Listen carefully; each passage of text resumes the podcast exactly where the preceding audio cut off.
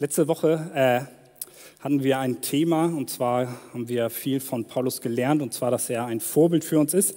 Und er ist unter anderem auch ein Vorbild darin, äh, dass ja, wir in der Gemeinde dienen sollen. Darum wird es auch heute so ein bisschen gehen. Und äh, wir machen jetzt gleich nochmal, bevor die Predigt losgeht, einen kleinen Werbeblock. Äh, und zwar können einige von euch, wir haben das Privileg, dieses Vorbild gleich nachzueifern und heute uns zu dienen. Und zwar brauchen wir noch ein paar Helfer in der Küche. Ähm, das musste ich einmal kurz vor der Predigt noch sagen. Es wäre gut, wenn so vielleicht drei bis vier Leute oder vier Leute, ich weiß, das ist ein großes Opfer, weil ihr jetzt die Predigt dann verpasst und so, aber ähm, ihr würdet uns damit einen sehr großen Gefallen tun und besonders Lasse, der heute das zweite Mal in Folge übrigens hier in der Küche stehen, da hinten meldet sich schon welche. Das wäre super, wenn ihr einfach Gut, das sind sogar jetzt schon zu viele, aber einigt euch mal irgendwie. Ähm, also da hinten, wie viele waren da hinten?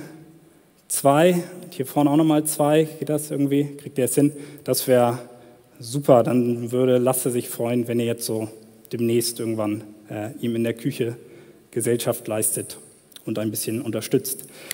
Genau, so viel dazu. Werbung Ende. Äh, Predigt geht los.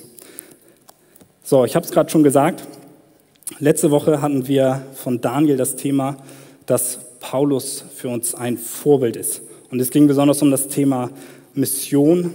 Und wir haben gesehen, was für ein Herz Paulus hat für seine Mitmenschen und das Evangelium zu predigen. Und wir kommen nun langsam so ans Ende von dieser Predigtserie. Das hatte Andi eingangs auch schon gesagt. Und vielleicht geht euch das manchmal so ähnlich wie mir. Ich muss das ehrlich gesagt gestehen. Wenn ihr da so diese Zwischenüberschriften in eurer Bibel lest und da stehen so Sachen wie Reisepläne des Apostels, äh, schaltet man vielleicht so ein bisschen ab und denkt so, ja, ist ja schön, dass er nach Spanien will und äh, überfliegt den Text so ein bisschen und achtet gar nicht so darauf, was da vielleicht noch für Inhalte drinstecken. Und ich glaube, dass wir aus diesem Text einiges lernen können. Ich muss euch allerdings eingangs gestehen, dass als ich den Text das erste Mal gelesen habe, es mir auch nicht so leicht fiel. Das war jetzt nicht so ein Text, wo man weiß, okay, das ist jetzt das Thema und auch mit dem Arbeitstitel, den Andi dieser Predigt, sage ich mal, gegeben hat, ähm, wo es heißt, Pläne brauchen Gebet, äh, konnte ich im ersten Moment nicht so viel anfangen, aber es gibt trotzdem eine Predigt und umso mehr ich mich mit diesem Text beschäftigt habe, habe ich festgestellt, was da auch für Wahrheiten für uns drinstecken und was wir auch heute wieder eigentlich von Paulus lernen können, ähm, wie er uns da auch noch in anderen Punkten ein Vorbild ist. Und äh, genau, lass uns zu Beginn noch gemeinsam beten, dass ja, wir diesen Text einfach verstehen und auch durch diesen Text, der im ersten Moment vielleicht nicht so einleuchtend ist, aufgebaut werden und äh, näher zu Gott kommen.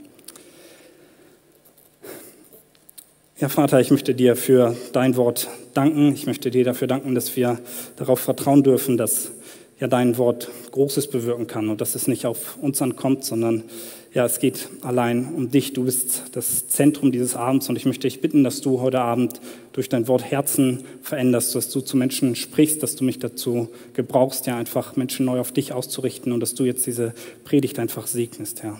Amen. Paulus fängt unseren Text mit dem Wort darum an. Oder in der neuen Genfer, die gerade gelesen worden ist, heißt es aus diesen Gründen. Wenn man so kleine Worte sieht so, und man kennt Paulus ein bisschen, dann weiß man, okay, da kann man dann nochmal genauer hingucken und erstmal gucken, was begründet er eigentlich und äh, was will er damit sagen. Und zwar gibt er uns einen Grund, warum er es bis jetzt nicht geschafft hat, die Gemeinde in Rom zu besuchen, obwohl er das schon lange vorhatte. Und dann gehen wir noch mal ein bisschen in den Text von letzter Woche zurück, und zwar Vers 20, wo es heißt, Dabei machte ich es mir zum Grundsatz, das Evangelium nur dorthin zu bringen, wo sich noch niemand zu Christus bekannte, denn ich wollte nicht da bauen, wo schon ein anderer das Fundament gelegt hatte.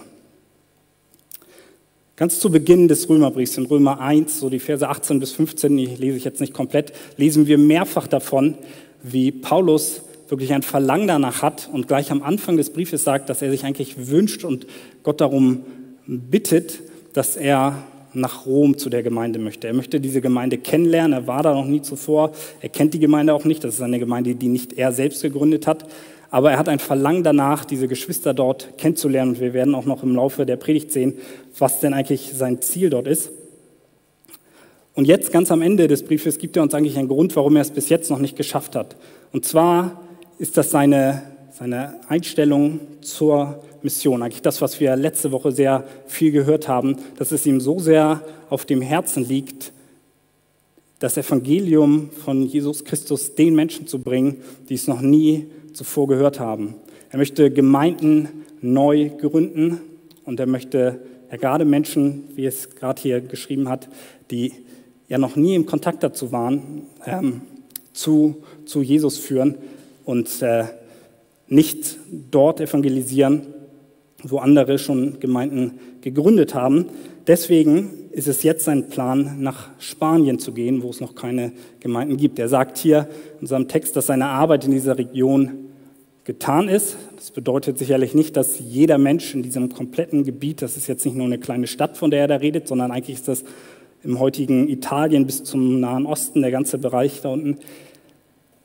Da haben bestimmt noch nicht jeder Einzelne von Jesus gehört, aber es gibt eben schon viele Gemeinden und er sieht es jetzt als sein Auftrag, nach Spanien zu gehen, weil es dort noch niemanden gibt. Und er gibt die Aufgabe, die Gemeinden hier weiter zu betreiben, auch anderen Leuten weiter. Es ist nicht so, dass er jetzt sagt, gut, hier ist meine Arbeit getan und jetzt läuft das alles von alleine, sondern zum Beispiel schreibt er an Timotheus im 2. Timotheus 4, Vers 5, Tue das Werk eines Evangelisten, richte deinen Dienst völlig aus. Also auch in der Region, wo er bereits gedient hat, braucht man noch Evangelisten und Pastoren, die sich um die Gemeinden kümmern. Aber sein spezieller Auftrag ist woanders. Er möchte ja, in eine Region, wo noch niemand zuvor war. Und obwohl er so ein Verlangen danach hat, wie äh, nach, nach Rom zu gehen, wie wir es am Anfang des Briefes lesen und auch in unserem Text sehen, sehen wir hier, dass Paulus Pläne erstmal irgendwie noch ein bisschen anders sind. Er möchte erst, erst noch nach Jerusalem reisen. Ich trinke mal kurz einen Schluck hier. Genau, und Jerusalem lag jetzt nicht auf dem Weg nach Rom, sondern zu der Zeit, als er den Brief geschrieben hat, müssen wir wissen, da war er wahrscheinlich in Korinth und Korinth äh, liegt eigentlich dichter an Rom als an Jerusalem, so irgendwo dazwischen. Ich habe jetzt keine Karte hier, ist noch nicht so wissen, wichtig. Es geht nur darum, dass wir wissen, dass dieser Umweg nach Jerusalem, also sein Plan, den er hier macht, äh, ein, riesiger, ein riesiger Umweg ist. Und wenn wir uns angucken, was er denn in Jerusalem will, dann kann das im ersten Moment ein bisschen verwirrend sein, weil eigentlich sagt er nur, dass äh, zwei andere Gemeinden oder die Gemeinden in einen, zwei Provinzen da, Achaia oder wie auch immer das ausgesprochen wird, und Mazedonien, die haben Geld gesammelt, also eine Kollekte so, und die will er jetzt nach Jerusalem bringen. Da könnte man sich denken, gut, wenn du so sehr nach Rom willst, dann gib das Geld auch einfach jemand anderen und gut ist.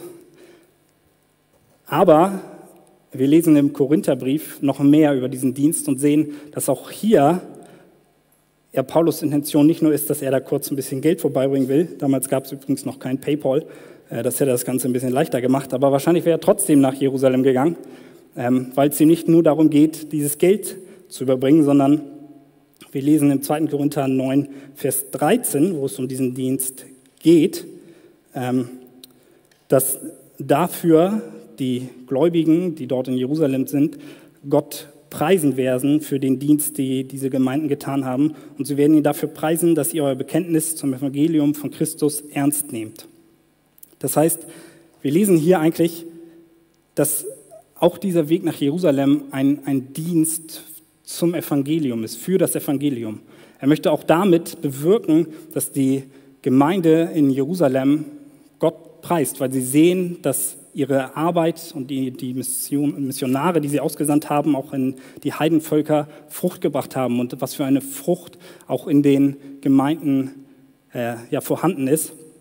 Und das andere ist auch, dass äh, ja, es gewisse Gruppierungen ähm, auch äh, gerade in Jerusalem gab unter den Judenchristen, die jetzt äh, ja, ein paar Sachen über Paulus gehört hatten, die jetzt nicht unbedingt auch der Wahrheit entsprachen und sich an ihm ein bisschen gestoßen haben. Deswegen war es ihm wichtig, persönlich dorthin zu gehen und dort auch das Evangelium zu, zu verkündigen. Aber man sieht schon, darauf gehen wir später auch nochmal ein, dass er am Ende unseres Textes ja, die Gemeinde in Rom darum bittet, dass sie um Bewahrung bitten und dass sie darum beten, dass sein Werk dort angenommen wird. Das heißt, er hat schon irgendwie erwartet, dass da gewisse Spannungen sind und deswegen ähm, genau möchte er aber persönlich dorthin gehen, weil für ihn dieser Dienst Priorität hat. Es geht nicht nur darum, das Geld ja, da vorbeizubringen, sondern in erster Linie ist es auch ein Dienst, um die Gemeinde in Jerusalem zur Einheit zu bringen, mit ihm auch in Versöhnung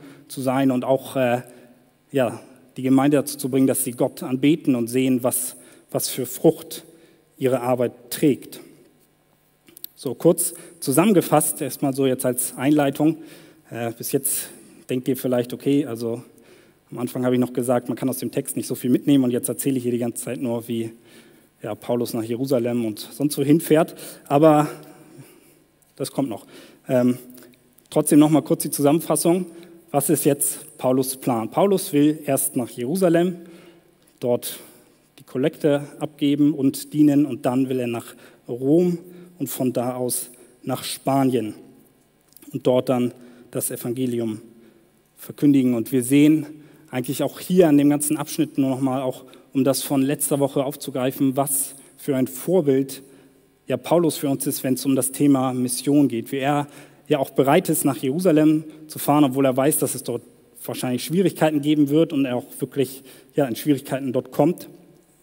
Und auch, wie, wie er unbedingt nach Spanien möchte, um, um Menschen, die noch nicht erreicht sind, das Evangelium zu bringen. Wir sehen, wie er ein Herz hat, was für das Evangelium brennt. Und wir haben das letzte Woche gehört, wenn wir diese Wahrheit von, von Jesus verstanden haben, dass er hier ja, auf die Erde gekommen ist, sich klein gemacht hat als der lebendige Gott und dann für uns gestorben ist und auferstanden ist und er der einzige Weg zum Vater ist, dann, dann können wir eigentlich gar nicht anders, als dieses Evangelium, diese gute Nachricht rauszutragen und die anderen Menschen zu erzählen. Wir müssen nicht so wie Paulus in unerreichte Gebiete gehen, aber es fängt in unserem Umfeld an. Und ja, wir haben gehört, was Paulus, ja, was wir von Paulus lernen können, dass wir ja genauso anfangen, egal was es kostet, das Evangelium dieser Welt zu bringen. Und wir haben noch andere Punkte jetzt in unserem Text heute, wo wir, glaube ich, einiges von Paulus lernen können. Ich habe mir so zwei Themen rausgegriffen. Eigentlich könnte man über jedes dieser Themen jeweils eine eigene Predigt halten, aber ich versuche die auch mal so ein bisschen zu verknüpfen und äh, mich ein bisschen kurz zu halten. Und zwar sind die beiden Punkte als erstes Einheit und Verbundenheit in der Gemeinde. Und dann der zweite Punkt, Pläne machen nach Gottes Willen. Wie schon gesagt, die Punkte wirken im ersten Moment erstmal etwas unterschiedlich, aber wir machen einen Punkt nach dem nächsten und ich glaube, dass beide hier einfach in diesem Text sehr vorhanden sind und wir aus beiden sehr viel für unser Leben lernen können. Deswegen wollte ich auf beide Aspekte eingehen. Und zwar als erstes Einheit und Verbundenheit in der Gemeinde. Und da haben wir, glaube ich, gleich mehrere Aspekte, wo wir was lernen können in unserem Text heute und mehrere Fallbeispiele, sage ich mal. Ähm, so ungefähr so zwei bis drei, je nachdem, wie man das jetzt zählt. Ähm, und als erstes möchte ich mit euch die Beziehung von der Gemeinde, die ich gerade erwähnt hatte, von, aus der Provinz Achaia und Mazedonien zu der Gemeinde in Jerusalem angucken. Da viele ja, der, der Christen in der Gemeinde Jerusalem Probleme hatten äh, mit Geld bzw. mit Armut, das heißt, weil sie kein, kein Geld hatten, wurde diese Kollekte zusammengelegt. Und es geht hierbei aber nicht nur darum, dass hier irgendeine andere Gemeinde eine kleine Spende gesammelt hat und vielleicht jeder, so der Becher wurde rumgegeben und jeder hat da zwei Euro reingetan oder was auch immer, sondern es geht vielmehr darum, dass wir erstmal verstehen, dass es Differenzen zwischen diesen beiden Gemeinden gab. Also ich hatte das gerade schon gesagt und das ist eigentlich auch eine Thematik, die äh, Paulus sehr viel im Römerbrief behandelt, so in den Versen, äh, in den Kapiteln 9 bis 11, drei Kapitel gleich, wo es eigentlich darum geht, welche Rolle hat so die Judenchristen und welche ähm, haben die Heidenchristen. Und ich glaube, dass er das hier bewusst nochmal ja, aufzeigt, um auch zu zeigen, wie trotz dieser Differenzen einfach eine Verbundenheit entstehen kann. Und es geht ja vielmehr darum, mit was für einer Haltung diese Gemeinde in Achaia und Mazedonien diese ja, Gabe zusammensammelt. Und wenn wir die Verse 26 und 27 angucken, ich nehme da mal eine andere Übersetzung, weil das dann noch ein bisschen deutlicher wird. In der Schlachter heißt es, es hat nämlich Mazedonien und Achaia gefallen, eine Sammlung für die Armen unter den Heiligen in Jerusalem zu veranstalten. Und dann nochmal, es hat ihnen gefallen. Erstmal bis dahin, was danach kommt, gucken wir uns gleich noch an. Was wir hier sehen, ist, dass diese Geldsammlung ja, aus, aus sich herauskam. Sie haben das voller, voller Freude getan. Sie haben nach dem Prinzip Geben ist seliger als Nehmen gehandelt. Es war ihnen, ihnen wichtig, diese Gemeinde zu unterstützen und voller Freude, mit viel Motivation, mit, mit der Motivation einfach diese Gemeinde zu unterstützen, die Verbundenheit zwischen diesen Gemeinden zu stärken, haben sie das getan. Und ich habe gerade schon gesagt, dass wir von diesem Ereignis in, äh, im zweiten Korintherbrief noch ein bisschen was lesen, hatte gerade schon einen Vers vorgelesen, aber noch deutlicher wird das, wenn wir uns 2. Korinther 8, die Verse 3 und 4 angucken. Dort heißt es nochmal ganz klar, die mazedonischen Geschwister gingen, das kann ich bezeugen, bis an die Grenze dessen, was ihnen möglich war. Ja, sogar noch darüber hinaus. Und sie taten es freiwillig, aus eigenem Antrieb. Eindringlich und inständig baten sie uns um das Vorrecht, sich an dem Dienst der Hilfeleistung für die Gläubigen in Jerusalem zu beteiligen zu dürfen, als Zeichen ihrer Verbundenheit mit ihnen. Das ist die Herzenseinstellung, die die Gemeinde in Mazedonien und Achaia hatten. Sie haben nicht einfach von ihrem Überfluss gegeben und haben ein bisschen was gesammelt so und was übrig war, sondern sie sind bis an ihre Grenzen gegangen. Sie waren bereit, ja, so viel es ging zu geben, damit sie deutlich machen, was für eine Verbundenheit da herrscht.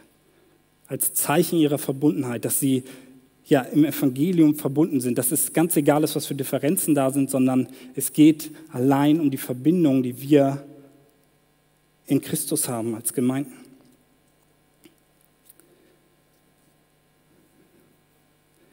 Nun lesen wir weiter, wenn wir uns den Text angucken, dass es zwar heißt, ähm, wenn wir uns äh, Vers, ja, ich habe es gleich, 27 noch weiter angucken, ähm, da heißt es weiter, direkt nachdem es am Anfang heißt, es hat ihnen gefallen und sie sind es ihnen auch schuldig. Und dann erklärt er nochmal diesen Unterschied zwischen den Heiden und den Juden so, dass die Juden eben als erstes äh, ja, das, das Evangelium hatten, das eigentlich das verheißene Volk sind und so. Also macht er nur ganz kurz und sagt, deswegen stehen sie in ihrer Schuld, dass sie nun, weil sie von ihnen das Evangelium bekommen haben, ihnen materielle Güter zurückgeben. Das heißt, man könnte sich vielleicht fragen, okay, also wenn sie es ihnen schuldig sind, sie standen in ihrer Schuld, äh, naja, dann ist das jetzt ja, wenn sie es eh machen müssen, ist das ja jetzt ja eigentlich nicht so eine krasse Sache. Aber wenn wir uns nochmal an den Text hier gerade erinnern, dann steht da ganz deutlich, das war niemals die Motivation. Sie waren zwar irgendwo in ihrer Schuld, so wie Paulus es hier sagt, aber das war nicht der Grund, warum sie es gemacht haben. Und ich glaube, dass wir hier ganz viel lernen können.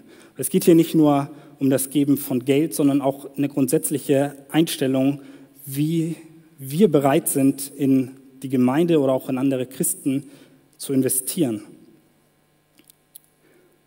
Wie sieht deine Bereitschaft auch aus, hier in der Jugend zum Beispiel zu dienen? Wir haben gerade ein gutes Beispiel gehabt, jetzt als Einleitung. Die paar Leute, die jetzt in Küche gegangen sind, schon mal ein gutes Beispiel, die hören das jetzt leider nicht.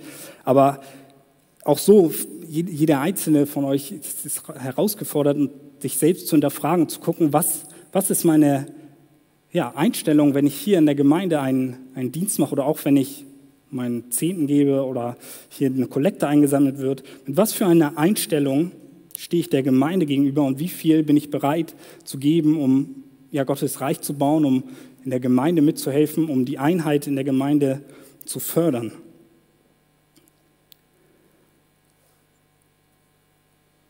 Tun wir das nur, weil wir irgendwie ein Pflichtgefühl haben?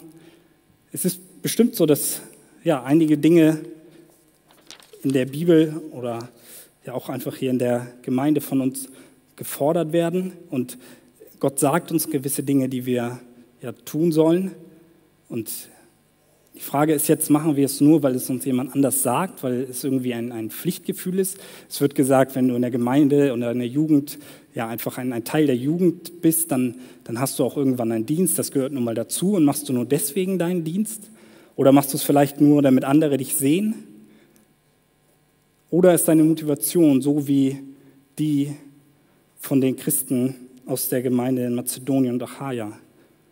Sagst du, dass du einfach voller Freude bereit bist zu geben, selbst wenn du in der Schuld bist, selbst wenn, wenn Gott es dir sagt, selbst wenn es unsere Aufforderung ist, ist das die Motivation oder tun wir es einfach gern, weil wir Gott die Ehre bringen wollen, weil er im Fokus ist, weil es um ihn geht, weil es uns darum geht, dass wir dieser Gemeinde, der Gemeinschaft hier, der Einheit dienen wollen, sind wir bereit, uns hineinzugeben, weil er, Jesus Christus, im, im Fokus steht.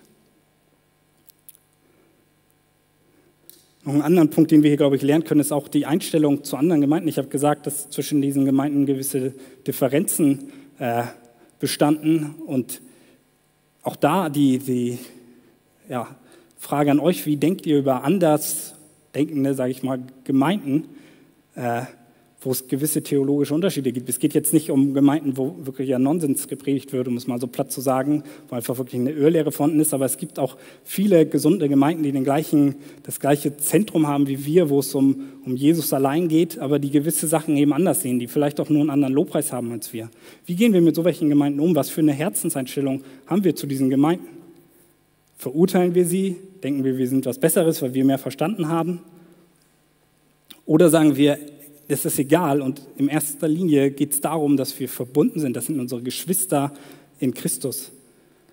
Und ich musste da auch an, an den äh, Jugend betet oder United, steckt da schon im Namen, Abend denken, wo, wo verschiedene Gemeinden zusammengekommen sind. Und ja, da gab es bestimmt Unterschiede allein von der Lautstärke und wie die so im Gottesdienst abgehen, sage ich mal, selbst bei der Predigt und keine Ahnung. Und wir waren vielleicht so ein bisschen verwirrt und haben gesagt, was machen die da.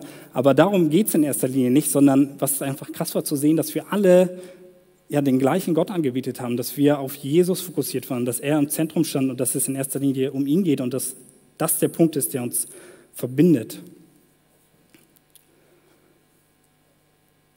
Und wir sehen das auch bei, bei Paulus selbst, wie wichtig es ihm ist, dass Einheit und ja, Verbundenheit in Gemeinden herrscht. Zum einen sehen wir es daran, was ich gerade eingangs gesagt hatte, warum er überhaupt nach Jerusalem geht.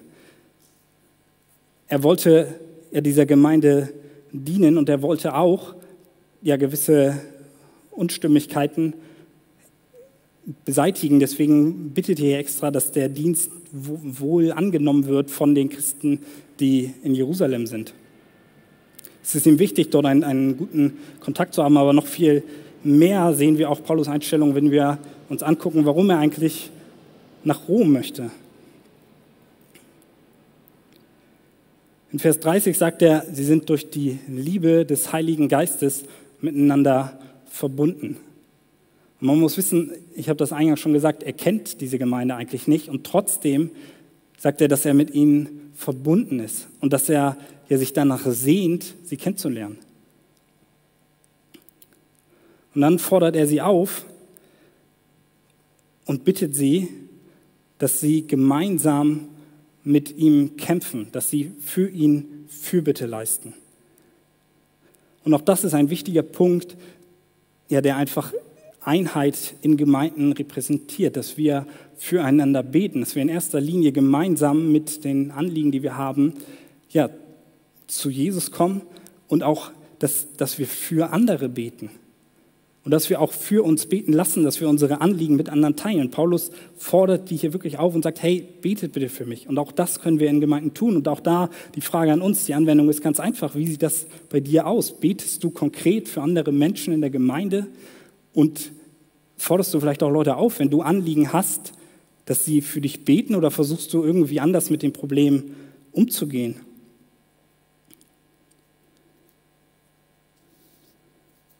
In Römer 1, nochmal am Anfang, jetzt auch nochmal ein paar Verse, lesen wir, denn ich sehne mich danach, euch persönlich kennenzulernen, um euch etwas von dem, was Gottes Geist mir geschenkt hat, weiterzugeben, damit ihr in eurem Glauben gestärkt werdet Besser gesagt, damit wir, wenn ich bei euch bin, durch unseren Glauben gegenseitig ermutigt werden, ich durch euch und ihr durch mich.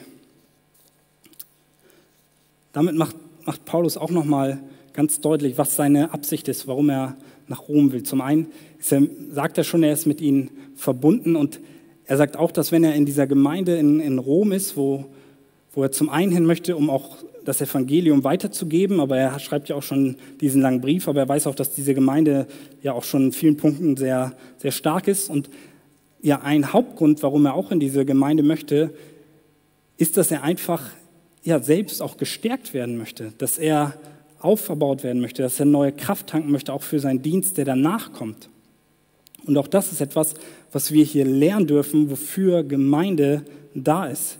Dass wir die Gemeinde als einen, einen Ort sehen, wo wir auftanken, wo wir Gemeinschaft leben, wo wir ja, füreinander, füreinander beten wo wir aber auch zur Ruhe kommen und ja einfach ja, neu, neu Gottes Wort erleben dürfen und gestärkt werden für die Herausforderungen und für ja, die Sachen, die in unserem Leben so vor uns liegen. Das heißt, wir sehen eigentlich zwei Sachen der Gemeinschaft, die Paulus hier ja, in, den, in den Vordergrund stellt. Das eine ist, dass er sie auffordert, mit ihm zusammen zu kämpfen. Dass er sagt, ja, es ist nicht, es ist nicht immer leicht und gerade im Gebet, auch das Gebet ist ein Kampf, aber er glaubt daran, dass Gebet Mächtiges bewirken kann, dass er auch Menschen dadurch beeinflusst werden können, dass sie ja, ihn nicht umbringen, dass er bewahrt wird. Das ist das eine was, was Gemeinschaft auch ausmacht, dass wir gemeinsam einen Kampf kämpfen, nicht gegen andere Menschen, nicht mit Waffen, sondern im, im Gebet gegen die unsichtbare Welt, dass wir in den täglichen Herausforderungen, die wir zu bewältigen haben, die Versuchungen nicht alleine sind, sondern wir, wir kämpfen zusammen und beten zusammen. Und zum anderen ist die Gemeinde auch dafür da, und, und das ist damit direkt verbunden, dass wir zur Ruhe kommen, dass wir einfach ja, entspannt können und ich glaube, ein, ein, eine perfekte Anwendung für das, was Paulus hier beschreibt, sind, sind Hauskreise. Auch das, die sind genau dazu da, dass wir diese persönliche Beziehung pflegen, dass wir füreinander beten, Leute im Gebet unterstützen, aber auch, dass wir auftanken können, einfach geistlich neue Kraft schöpfen können. Und damit kommen wir auch zum nächsten Punkt. Das heißt, Pläne machen nach Gottes Willen. Paulus erzählt hier von seinem Plan, dass er nach Jerusalem gehen möchte, dann nach Rom und dann nach Spanien. Und dann heißt es in Vers 32 aber, dass, dass das keine Eingebung ist, die jetzt sicher ist, sondern er, er sagt, so Gott will. Das heißt eigentlich auch das ist ein, ja, ein, ein Zeichen des Gebets, dass sie auch die Gemeinde in Rom dafür beten sollen, dass sein Plan so, so umgesetzt werden kann. Und ich glaube, gleich zum, zum, zur Überleitung zu diesem Punkt, der vielleicht ja etwas äh, nicht so zu dem ersten Punkt passt oder jetzt keine, kein perfekter Flow da ist. Ich glaube, das ist der Punkt, wo es irgendwie miteinander verbunden wird, dass wir, wenn wir ja, Pläne für unser Leben machen und wir sind in einer Einheit in der Gemeinde und haben Leute, die mit dafür beten, dann ist es ja viel leichter oder dann führt das dazu, dass unsere Pläne ja nach Gottes Willen gemacht werden, weil wir Leute haben, die, die mit für diese Pläne beten und die uns Ratschläge geben können. Aber dazu komme ich gleich noch. Lass uns noch mal angucken, wie Paulus hier seine Pläne, die er gemacht hat, auch nach Rom zu gehen und dann weiterzugehen, wie er da rangegangen ist. Und dazu können wir nochmal Römer 1, Vers 10 uns angucken, ähm, wo es heißt, Gott weiß auch, dass es mein Wunsch ist, endlich einmal zu euch zu kommen. Jedes Mal, wenn ich bete, bitte ich ihn darum, mir das möglich zu machen, wenn es sein Wille ist. Und dieses, wenn es sein Wille ist oder so Gott will, das sehen wir bei Paulus ganz häufig, bei allen Plänen, die er macht. Dass er sagt, ich habe zwar diesen Plan, aber er, wird nur zustande kommen, wenn, wenn Gott es zulässt. Und er schreibt selber hier im Römer, dass, dass er schon vor, häufig vorhatte, aber Gott es nicht zugelassen hat. Auch in 1. Korinther 4, Vers 19, um nochmal um ein anderes Beispiel zu nennen, heißt es, wenn es dem Plan des Herrn entspricht, werde ich sehr bald zu euch kommen. Und da direkt mal die Frage an, an jeden Einzelnen von euch hier, wie sieht das aus, wenn du Pläne für dein Leben machst? Sagst du dann auch, so Gott will, oder sagst du eher sowas wie, wehe Gott, wenn du das nicht so machst? Weil in dieser Aussage steckt auch drin, dass, dass Paulus bereit ist, es anzunehmen, wenn Gott einen anderen Plan hat. Er hatte schon häufiger den Plan, aber Gott hat es nicht zugelassen. Trotzdem ist Paulus nicht am Rummeckern und sagt, das finde ich jetzt ziemlich bescheuert, weil ich habe den Plan gemacht und der war gut so und du hast ihn kaputt gemacht. Nein, es zeigt, dass er bei seinen Plänen, die er macht, immer in dem Bewusstsein ist, dass Gott einen souveränen Plan hat und alles in der Hand hält. Gott hat schon, hat schon einen fertigen Plan geschrieben und er erkennt ihn nicht, aber er versucht einfach danach zu leben und ist bereit, wenn Gottes Pläne anders aussehen als seine.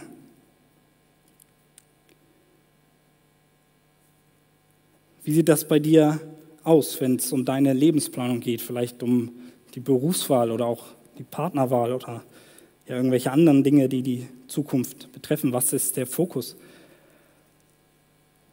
Vielleicht erstmal eine grundlegende Sache, die wir ja dabei verstehen müssen und die wir eigentlich auch hier bei Paulus gut sehen, ist, dass Gottes Wille, ein Plan nach, nach Gottes Willen zu machen, ähm, erstmal voraussetzt, dass wir verstehen, okay, was ist Gottes Wille? Und vielleicht kennt ihr das, ähm, dass ihr euch schon häufiger gefragt habt, okay, Gott, was, was ist dein Wille für mein Leben?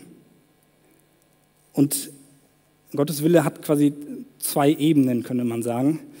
Das eine ist der verborgene Wille Gottes und das andere der offenbarte Wille Gottes. Das lesen wir auch so in 5. Mose 29, Vers 28.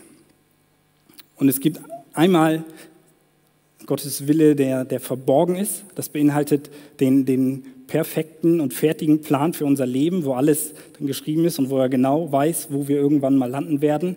Und dieser Plan ist für uns verborgen. Wir wissen nicht immer genau, okay, Gott, wo werde ich in fünf Jahren sein, wen werde ich mal heiraten und wo werde ich arbeiten und das sind alles Dinge, die weiß Gott, aber offenbart er uns nicht. Und dann gibt es aber seinen offenbaren Willen und der ist in erster Linie in der Bibel niedergeschrieben, wo wir sehr viel über Gott lernen und einfach allgemeine Dinge, die uns dabei helfen, auch ja, unsere alltägliche Planung oder unsere Zukunftsplanung anzugehen.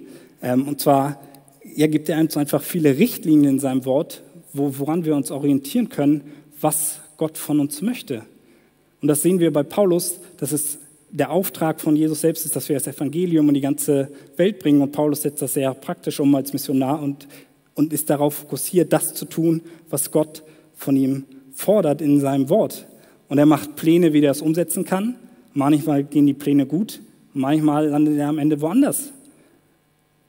Aber er orientiert sich an Gottes Wort und vertraut darauf, dass ja, er, wenn er sich daran hält, dass, dass Gott die Pläne leiten wird und dass, dass Gott einen souveränen Plan hat und wenn es anders kommt, dann, dann macht Gott das bewusst und schließt vielleicht auch Türen, um uns zu zeigen, wo, wo unser Weg eigentlich ist.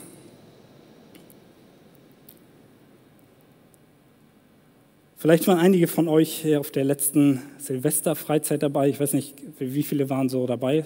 Wer war Silvester dabei?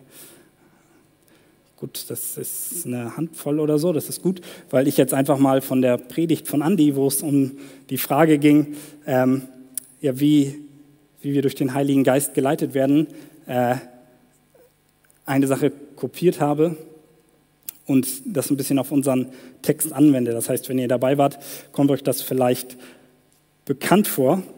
Ähm, und zwar hatte Andi in dieser Predigt so fünf einfach ganz praktische Merkmale, weil ich, also ich kenne selbst auch das Problem, wenn, wenn so eine Predigt gehalten wird und jemand sagt, okay, wie, wie erkennst du den, den Willen Gottes in deinem Leben, dann kommen häufig so, so Sachen und irgendwie ist das alles nicht so, so praktisch anwendbar und sehr allgemein und auch ich muss euch enttäuschen, ich werde jetzt nicht für jeden Einzelnen sagen können, was Gottes Plan in deinem Leben ist.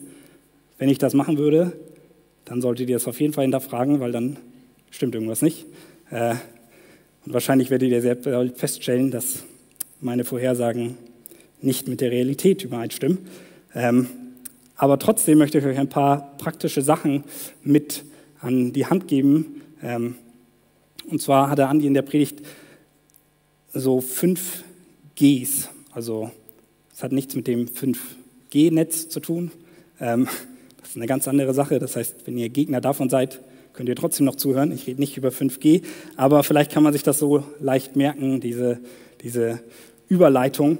Ähm, also 5Gs, wie wir praktisch unser Leben nach, nach Gottes Willen planen können. Und das erste G ist Gottes Wort.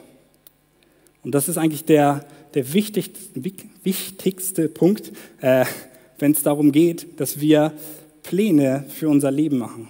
Und ich hatte das gerade schon angerissen. Und zwar heißt dieser Punkt, dass, dass wir in erster Linie, wenn wir etwas planen, schauen, was ist Gottes offenbarter Wille. Sind da Sachen bei, die seinem Wort einfach direkt widersprechen?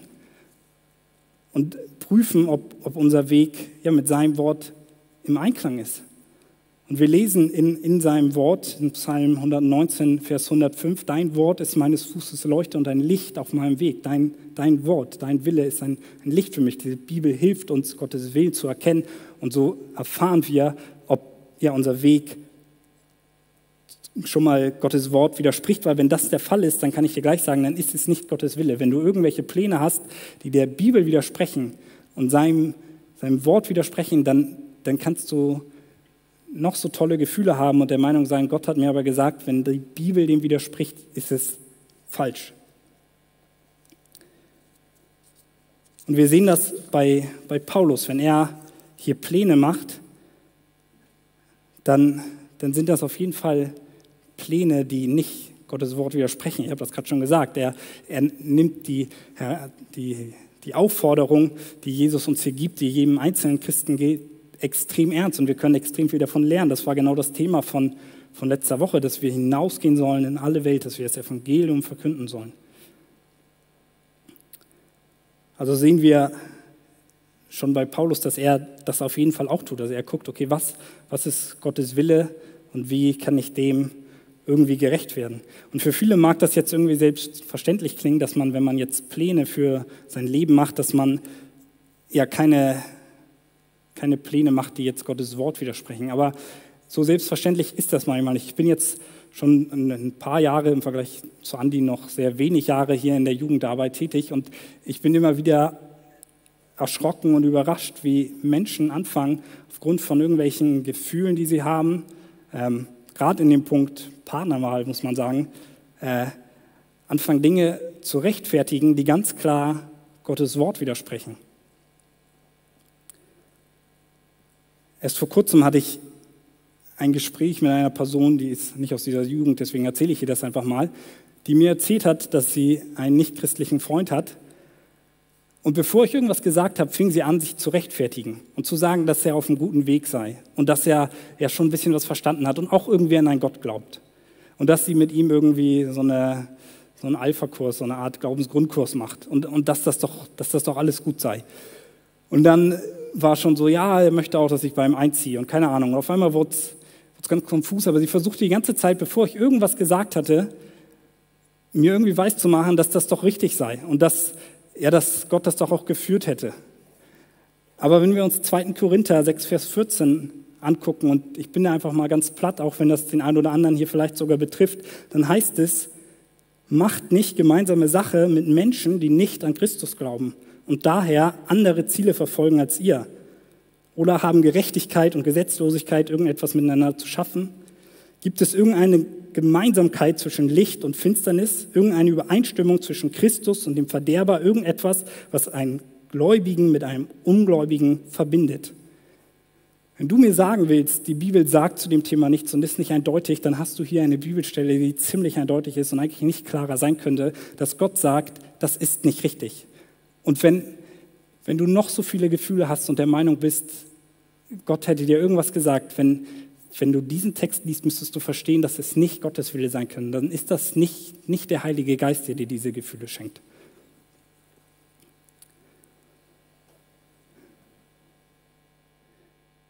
Ich glaube, ein ganz einfacher Punkt, der uns dabei hilft, das zu verstehen, was, was Gottes Wille in unserem Leben ist, ist auch, wenn wir uns selbst diese bekannte Frage stellen, was würde Jesus tun? Weil das Ziel ist es, mit unseren Plänen ihm ähnlicher zu werden, ihm die Ehre zu bringen. Und wenn wir, so wie es hier heißt, Gemeinschaft mit einem Nichtgläubigen haben, dann bringen wir ihm einfach nicht die Ehre. Dann, das ist einfach eine Tatsache. Das war jetzt nur ein Beispiel, aber das gilt für, für alle anderen Pläne, die wir machen, genauso. Das zweite G ist Gebet. Und auch dazu hatten wir eigentlich gerade schon, schon einiges. Und da sieht man auch irgendwie diese Verbindung zu der Einheit. Ähm, weil es gibt nun mal auch viele Dinge in unserem Leben, die nicht so eindeutig sind wie jetzt die Partnerwahl zum Beispiel, dass wir nicht mit einem Nichtchristen zusammen sein sollen. Es gibt genügend Sachen, sei es gerade die Berufswahl oder sowas, ja, wo es einfach nicht ein, ein richtig oder falsch gibt, wo wir nichts in Gottes offenbarten Willen lesen, wie wir uns dazu verhalten haben, wo wir vielleicht verschiedene Optionen haben und, und beide würden nicht Gottes Wort widersprechen und ja, wo wir einfach nicht wissen, wie wir, wie wir handeln sollen und was jetzt gut ist. Und da hilft Gebet. Wir können mit diesem Anliegen zu Gott kommen. Wir können ihm das hinlegen und darauf vertrauen, dass er, dass er es führen wird, dass er ja, uns, uns hilft und dass er uns auch gerade in Situationen, wo einfach vielleicht ja, Weisheit gefragt ist, was ist jetzt besser für uns, ähm, darauf vertrauen, was in Jakobus 1, Vers 5 steht, wo es heißt, wenn jemand unter euch an Weisheit mangelt, so erbitte er es von, so erbitte er sie von Gott, der allen gerne und ohne Vorwurf gibt so wird sie ihm gegeben werden. Das heißt, wir dürfen uns mit unseren Fragen, wo wir nicht wissen, was wir machen sollen, wo wir merken, okay, das widerspricht nicht Gottes Wort, aber ich bin einfach überfragt, so ich, ich weiß nicht, ich bin unsicher, wir können damit zu Gott kommen. Und auch weiter heißt es äh, einiges über ja, Pläne machen für unser Leben in Jakobus. Er schreibt in Kapitel 4 nochmal, sehr bekannte Worte in den Versen 13 bis 15. Nun zu euch, die ihr sagt, heute oder spätestens morgen werden wir in die und die Stadt reisen. Wir werden ein Jahr lang dort bleiben, werden ein Geschäft machen und werden viel Geld verdienen. Dabei wisst ihr nicht einmal, was morgen sein wird. Was ist schon euer Leben? Ein Dampfwölkchen seid ihr, das für eine kleine Weile zu sehen ist und dann wieder verschwindet. Statt solche selbstsicheren Behauptungen aufzustellen, solltet ihr lieber sagen, wenn der Herr es will, werden wir dann noch am Leben sein und dieses oder jedes tun. Was dieser Vers sagt, ist, dass es ist nicht falsch, Pläne zu machen. Es ist gut, dass wir Pläne machen, aber wir sollen sie zu Gott bringen. Wir sollen das machen, was ich am Anfang schon bei Paulus gezeigt hatte. Wir sollen sie Gott hinlegen und sagen, es ist Gottes Wille, der am Ende geschieht. Und wenn Gott es zulässt, dann werde ich das oder das machen. Aber wenn Gott es nicht zulässt, dann ist es trotzdem noch Gottes souveräner Plan. Er möchte mich nicht ärgern damit, sondern er hat einen besseren Plan. Wir sollen also für Pläne beten und sie vor Gott bringen. Und manchmal ist es auch so, dass Gott uns seinen Plan zeigt, genau dadurch, dass er gewisse Türen schließt, dass er Pläne, die wir uns machen, nicht zustande kommen lässt, weil er noch einen anderen Plan mit uns hat. Wir sollten bereit sein, das anzunehmen, so wie Paulus. Das dritte G ist guter Rat von anderen Christen. Und hier wird die Einheit eigentlich nochmal noch mal deutlicher, warum es wichtig ist, dass wir eine Gemeinde haben, wo wir uns zu Hause fühlen, wo wir auftanken können. Es ist natürlich nicht so, dass unsere Pastoren oder irgendwelche anderen Leiter, Hauskreisleiter, den verborgenen Willen Gottes kennen und uns unsere Entscheidung abnehmen können. Aber trotzdem ist es häufig sehr hilfreich, dass wir eine Gemeinde haben, dass wir Gemeinschaft leben und ja auch Leute, die einfach erfahrener sind im Glauben, um Rat bitten, was sie an unserer Stelle tun würden. Und vielleicht auch da nochmal ein, ein Negativbeispiel, sage ich mal. Auch das habe ich leider schon ein paar Mal mitbekommen, dass Leute sich aus der Gemeinschaft entzogen haben, sich gesagt haben, ah, ich brauche keine Gemeinde mehr und ähm, ihr Glaube ist irgendwie Privatsache oder so. Und diese Menschen, wenn man sich deren Leben anguckt, um es ganz platt zu sagen, da ist nichts mehr von Gottes Willen zu sehen. Wir Christen brauchen einander und es ist wichtig, dass wir ja mit anderen Gemeinschaft haben und unser Leben hier teilen und uns nicht die Ratschläge dieser Welt holen, weil dann wird unser Leben ein Chaos werden. Und das ist vielleicht für kurze, kurze Zeit schöner, aber auf lange Sicht kann ich dir eins sagen, dass das wird nicht der Plan Gottes sein. Gott, Gott hat uns Gemeinden geschenkt, hat uns Gemeinschaft geschenkt, genau auch aus diesem Grund. Und auch Paulus will nach Rom, um Unterstützung zu bekommen. Und ganz egal, wie diese Unterstützung für seine Spanienreise äh, ja, aussieht, wird hier ganz klar, dass, dass er deutlich macht, dass wir einander brauchen, dass er dort auftanken will, dass er auch ja, vielleicht auch materielle Unterstützung für seine Reise bekommen möchte und auch Ratschläge haben möchte. Der vierte oder das vierte G ist Gehirn einschalten. So in einigen Situationen muss man sagen, dass man einfach auch mal logisch nachdenken muss, um es ganz platt zu sagen. Das bedeutet nicht, dass wir die ganzen Punkte, die wir jetzt davor hatten, einfach über den Haufen werfen, aber äh, wir müssen einfach manchmal auch, auch, auch logisch nachdenken, was, was, jetzt sinnvoll ist, was für uns an der Reihe ist. Auch da kann man wieder das, das Beispiel Partnerwahl bringen, sich einfach zu überlegen, okay, bin, bin ich überhaupt bereit dafür? Kann ich das überhaupt gerade, ja, also kann ich, kann ich so eine Beziehung überhaupt gerade führen? Kann ich die Zeit da auch rein investieren? Und auch das sehen wir bei, bei Paulus. Er macht hier einfach zum Teil auch ganz logische Entscheidungen. Natürlich ist sein erstes Ziel, er geht erst die anderen Punkte, sage ich mal, ab sagt, okay, was ist, was ist Gottes Wille? Und er hat in erster Linie ein Herz für, für seinen Dienst, will als erstes nach Jerusalem. Aber dann ist es auch einfach also von der Karte her logisch, dass er sagt, okay, ich möchte nach Rom, weil das liegt irgendwie auf dem Weg nach Spanien. Außerdem ist die Schifffahrtsverbindung von Italien nach Spanien ganz gut und da gibt es Handelsbeziehungen. Vielleicht hilft mir das ja auch schon mal, dass die Leute in Rom schon da irgendwie Leute kennen, die da mit dem Schiff schon häufiger hin und her gefahren sind. Das sind einfach logische Überlegungen, die sich denken, ja, das wäre gut. Jetzt gar nicht auf einer geistlichen Ebene, sondern das ist einfach eine logische Schlussfolgerung, auch sich zu überlegen, ja, bin ich für gewisse Schritte bereit. Zum Beispiel heißt es in Lukas 14, Vers 28, angenommen, jemand von euch möchte ein Haus bauen, setzt er sich dann nicht zuerst hin und überschlägt die Kosten.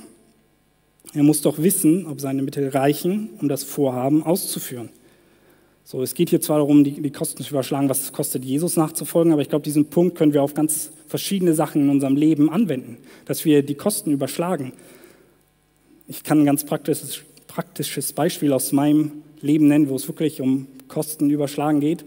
Ich plane nächstes Jahr zu heiraten, so und so eine Hochzeit kostet ein bisschen was. Also muss ich mir vorher überlegen, okay, was kann ich mir denn eigentlich leisten, so ganz platt gesagt. Und das sind einfach logische Schlussfolgerungen, dass ich sage, okay, wir machen das vielleicht eher da und das lassen wir weg. Nicht, weil ich jetzt meine Pläne alleine machen will und Gott da nicht einbeziehen, sondern das sind einfach Sachen, die muss man sich überlegen. So. Und das, das, ist, das gehört auch manchmal dazu. Für den einen oder anderen mag das hart klingen, aber manchmal gehört es dazu, das Gehirn einzuschalten. So, das fünfte G, gehen mit einem inneren Frieden.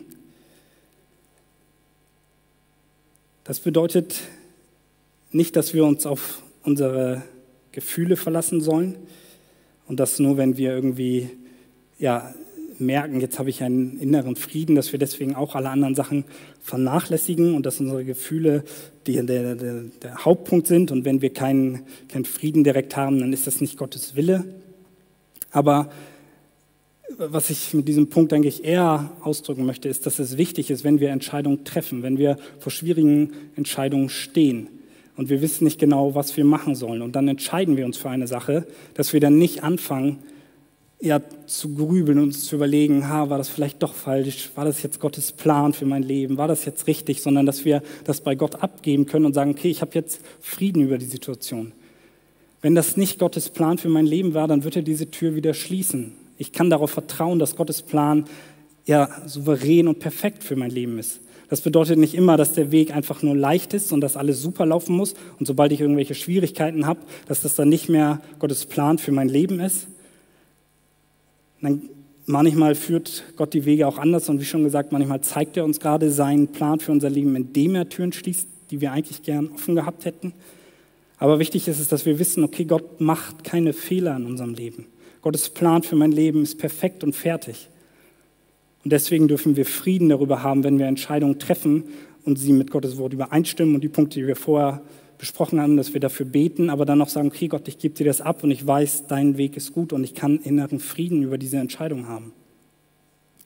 Bei mir ganz persönlich geht es gerade um, um äh, ja, einige Sachen, die ich entscheiden muss, die nicht so leicht sind, wo ich nicht weiß, okay Gott, wo, wo soll ich jetzt hin? Das sind jetzt auch keine geistlichen Sachen, sondern auch da geht es eigentlich eher um äh, die Berufswahl, beziehungsweise ich bin jetzt gerade am Ende meines Studiums ähm, und muss jetzt noch ein Abschlusspraktikum machen und ich studiere Flugzeugbau. Für die Leute, die das nicht mitbekommen haben, die Flugzeugbranche ist gerade nicht so am Boom. Ähm, dementsprechend ist das nicht so leicht in diesem Bereich jetzt was zu finden. Und dann, dann hatte ich eine Möglichkeit und das sah vielversprechend aus und ich war so, oh, danke Gott, dass du diese Tür öffnest. Und auf einmal sieht es irgendwie doch nicht mehr so toll aus und ich bekomme äh, da keine Rückmeldung mehr und so. Und dann habe ich jetzt eine andere Möglichkeit und dann schreibt mich noch jemand an und sagt, dass ich da anfangen könnte und ich weiß nicht, okay, was soll ich jetzt machen? Soll ich dem absagen und dann am Ende habe ich gar nichts? Oder das sind ganz praktische Sachen, wo ich aber trotzdem sagen kann, wenn ich mich dann entscheide, und so war es auch, als ich mit dem Studium angefangen habe, dass ich auch andere Optionen hatte und dann lief es auch nicht so gut, trotzdem sagen darf, okay, wenn ich mich für eine Sache entscheide, dann habe ich Frieden darüber. Und wenn die Tür wieder zugeht, dann will Gott mich woanders haben. Und wenn es deswegen ein bisschen länger dauert im Studium, dann ist das so, weil es Gottes Plan ist und er hat alles in der Hand. Ich kann ihm vertrauen. So, wir kommen langsam zum Ende und das Lobpreisteam kann schon mal wieder nach vorne kommen. Und äh, genau, wir dürfen uns einfach Paulus in so vielen Punkten als als Beispiel nehmen. Nicht nur, was sein Herz für die Mission angeht, sondern auch, wenn wir sehen, wie er seine Pläne macht. Und wir dürfen auch wissen, dass ganz egal, ja, selbst wenn, wenn Türen zugehen und alles ein bisschen schwierig läuft, dass wir Zusicherung in der Bibel haben. Das sehen wir nicht nur in Paulus Leben, sondern wir sehen das auch ganz praktisch an einigen Bibelstellen. Ich muss jetzt nicht alles vorlesen, aber für die, die mitschreiben, vielleicht Psalm 23, die Verse 1 bis 3, Psalm 32, Vers 8, Psalm 48, Vers 15. Ich kann dir nachher auch nochmal persönlich sagen, wenn das jetzt zu schnell war, Sprüche, 19, äh, Sprüche 16, Vers 9. Und es gibt noch viele mehr, wo Gott uns zusichert, dass er unsere Wege lenkt. Und das bedeutet, wie schon gesagt, nicht immer, dass das der angenehmste Weg ist, dass das am einfachsten ist und dass wir keine Probleme haben werden. Wir sehen das auch bei Paulus, der weiß hier sogar schon vorher, er wird auf Widerstand in Jerusalem stoßen und trotzdem geht er diesen Weg, weil das nicht das Entscheidende ist, sondern er schaut auf Jesus und weiß, das ist der Plan für mein Leben, das ist das, was Gott von mir möchte. Und ich bin bereit, Dinge zu opfern, um, um meinem Ruf nachzukommen, um Gottes Plan gerecht zu werden. Und das kann uns ein, ein Riesenvorbild sein, wie wir mit unseren Plänen umgehen. Und wir dürfen wissen, dass wir ja, Leute haben, die dafür beten. Und in erster Linie, was, was das Größte ist, haben wir Jesus, der, der all die Schwierigkeiten, auch wenn die Pläne nicht so laufen, wie wir uns das vorstellen, getragen hat. Der das Schlimmste für uns bereits übernommen hat. Und er ist unser größtes Vorbild. Das sagt auch, auch Paulus selbst, dass es im Endeffekt Jesus ist, der unser Vorbild ist. Ich komme zum Schluss und äh, möchte einfach nur noch mal sagen, wenn, wenn du eine Gemeinschaft hast, eine, in einer Gemeinde bist und ja so, so wie ich es am Anfang gesagt hast, mit anderen Christen hast, mit denen du verbunden bist, wenn du diese Einheit lebst und danach bemüht bist, auch einfach ja, Leute zu suchen, die für dich beten und auch für, für andere beten und, und Jesus als Ziel hast, ihm zu dienen in erster Linie, dann wird dieses Umfeld sich direkt darauf auswirken, wie du dein restliches Leben gestaltest.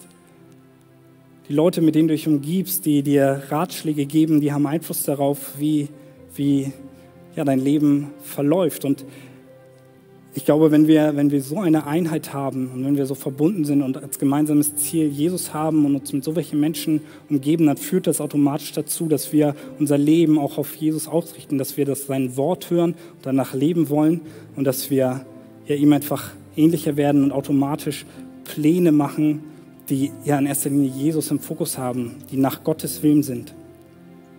Denn wir dürfen, dürfen wissen, dass es ja am Ende nur um Jesus geht. Er ist das Ziel. Auf ihn sollten wir unser Leben ausrichten und ihm gebührt alle Ehre, weil er unser Retter ist. Amen.